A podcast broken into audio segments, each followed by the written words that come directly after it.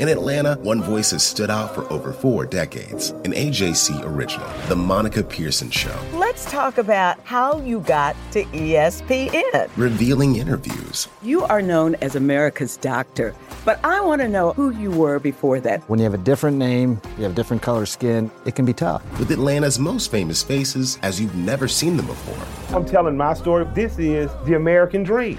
The Monica Pearson Show streaming now on AJC.com. This podcast is supported by Oasis, a Paychex company. Oasis helps small and medium sized businesses to simplify back office complexities like payroll, benefits, HR, and compliance. With Oasis, you can continue to run your business fearlessly. Learn more at oasisadvantage.com slash podcast. This is D. Orlando Ledbetter of the Atlanta Journal Constitution here with the 103rd episode of the Bowtie Chronicles podcast. We're here at the Tampa airport early trying to get back for the 1015 press conference, but we're going to get the Bowtie Chronicles up for you before we get on the plane. So if you hear any airport noises, that's what's going on.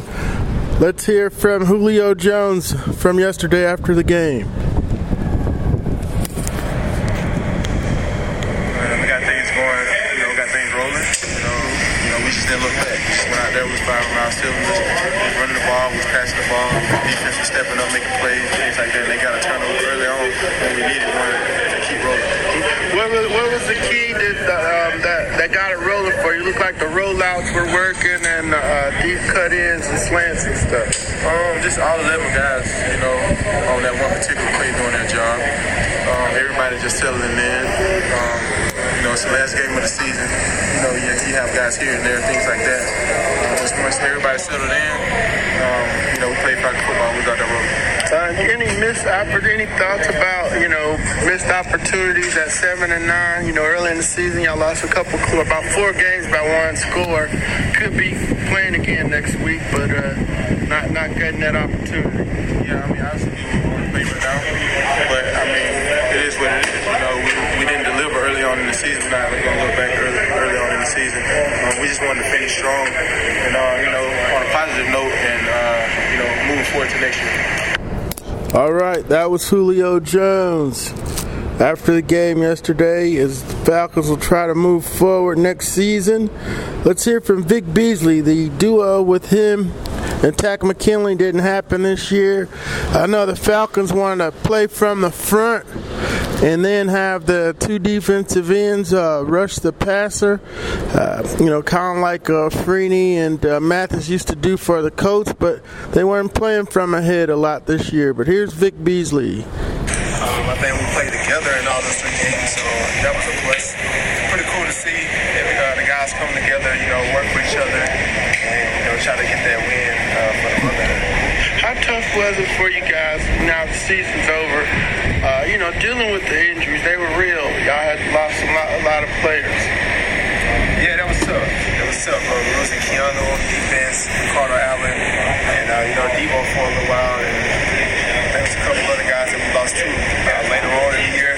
Uh, tough process, but you know we was able to you know bring some other guys in, you know try to um, fill those spots. It was tough losing those guys, but we had guys that came in and filled, filled the void in those areas.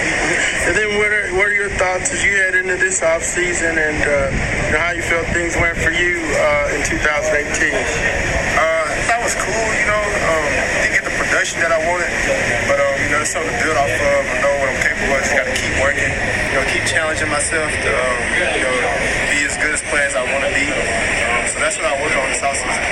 But um, Yeah, that's Vic Beasley there. He Wants to keep challenging himself to continue to get better. Big uh, off-season issue for him is what they're going to do with uh, his fifth-year contract extension.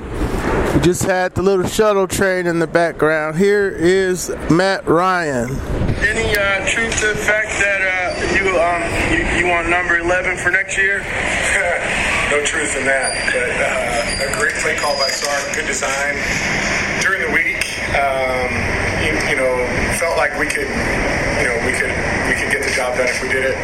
And uh, it was cool to catch my first NFL pass, first NFL touchdown. It took me 11 years, but uh, it's pretty cool. It was fun. It was a good, you know, good play and, and fun to be a part of it. Uh, what took you all uh, so long to get rolling there? It looked like uh, y'all were trying to, you know, find your way early, but then you got humming there and then uh, came back and got the win at the end. Yeah, it, you know, it was tough sledding for us to start. We kind of put ourselves in some tough spots to overcome. Uh, didn't convert third downs early, which always makes it difficult. Um, but I thought right before halftime, I thought the drive that we had, able to score a touchdown, was a momentum changer. And then for us to come out and uh, and get the ball to start the second half and go down and score, I thought those two, you know, those two drives really changed the momentum of the game. We were able to, you know, play well and capitalize uh, from that point forward. On the last drive, uh, you know, where did you all feel you needed to get to, to you know, make sure Matt was uh, in range for, for the field goal? I think going that direction, our cutoff was the 38, and so um, you know felt like we needed to get there. It was tough after the penalty. I thought it was great for us to you know to uh, overcome that and, and, work our way back into it. Really good third down call, good conversion by Julio. Um, but you know, for us to get it down that close, it was a, a chip shot for Matt, and um, he's been amazing throughout his career of, of being clutch and, and being and finish the season at seven and nine. Now that it's over, any thoughts on that? And uh, you know, been been up and down for you guys this season. Sure. I mean, there was there was inconsistency for us um, at, at points throughout the season, but you know. Yep, that was Matt Ryan there. Um, trying to get uh, get to the fact that hey, they were inconsistent this year as they finished 7 and 9 after the 32 to 17 win over the Tampa Bay Buccaneers. Needed a 37 yard field goal at the buzzer by Matt Bryant. Overcame a 17 point deficit as they came out listless. Looked like the Cleveland game, they were so out of it. But by finishing in second place, they get the uh, second place teams from the East and the NFC North in Philadelphia, Minnesota. They also play the AFC South and NFC West next season. Also, the Falcons will draft 14th. If Matt Ryan misses, if Matt Bryant misses that field goal, they're going to be drafting seventh. So uh, there's a big swing there, uh, but they wanted to win. They wanted to go out with a uh, winning streak, and so they did so. Couple more highlights from the game.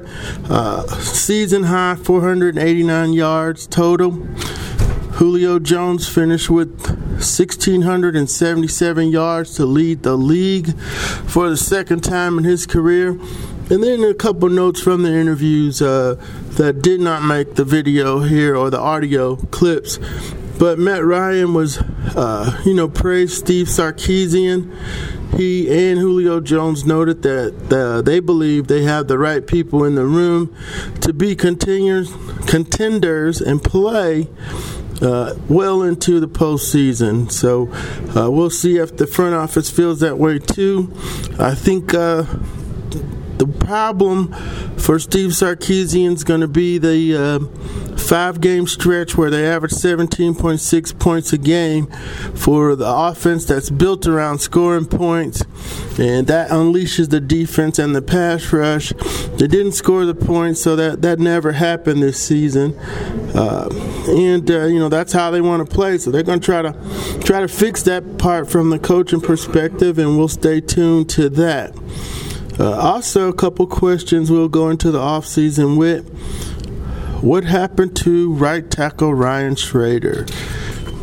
Uh, lost his job, came back in, played a little bit on uh, Sunday, then had to go out and then came back uh, into the game, played 82% of the snaps they've got to try to find and, and salvage his career. He's on the books for more than $5 million for the next three years, and uh, they need to find a spot for him and get his mojo back to where he's attacking people and uh, getting after it. Because, um, I mean, if you cut him out right, that's too big of a cap hit. And if I'm his agent, I'm not. I'm not hang. I'm hanging up the phone if you call to to renegotiate two years into the contract.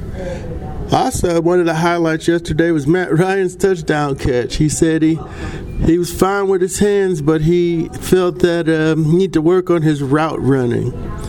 Another highlight from the year was uh, tight end Austin Hooper finishing with 660 yards receiving. Uh, he was the fourth receiver to go over 600 yards for the Falcons. First time uh, uh, that they've had that, I think 92, since 92. We'll check on that. Uh, Foyesade Oluokun, the rookie, finished with 89 tackles. And then Damontae Kazee got his seventh interception yesterday in that game. So we're going to wrap up here and try to get on this flight back to Atlanta and get out to Flowery Branch for the uh, 10:15 closing of the locker room media session and uh, then get back on coach watch and then start getting ready for uh, super bowl which will be in atlanta and we'll be bringing you coverage uh, from the afc and nfc championship games and then bringing the teams on into atlanta for super bowl 53 on february the 3rd in the meantime we'll wrap up the falcon season here in the uh, working on a sunday story there to get that taken care of maybe spread it over couple weeks, maybe do our annual position by position analysis and what went wrong and what went right for the Falcons in 2018. So, with that, we're going to say farewell from the Tampa airport with the 103rd episode of the Bowtie Chronicles podcast. We wish everybody a happy new year. This podcast is supported by Oasis, a Paychex company. Oasis helps small and medium sized businesses to simplify back office complexities like payroll, benefits, HR, and compliance. With Oasis, you can continue to run your business fearlessly. Learn more at oasisadvantage.com slash podcast. Hip hop is a product of black people. It's a product of black song and celebration. The Atlanta Journal Constitution presents Hip hop's most pulled elements are pulled from the South. a Southern hip hop story. We always go back to that moment of the Source Awards. Everybody wants your rhythm, but they don't want your blues. The biggest names in hip hop. Atlanta is still the mecca for hip hop. 50 years. No one can deny One film. the power of the South now. The South got something to say. Streaming now at ajc.com slash hip hop. The AJC's trusted veteran political voices, Greg Bluestein, Patricia Murphy, Tia Mitchell, and Bill Nigut, are the essential source for Georgia politics. The Atlanta Journal Constitution's Politically Georgia. Sign up for the newsletter, download the podcast, subscribe to the AJC.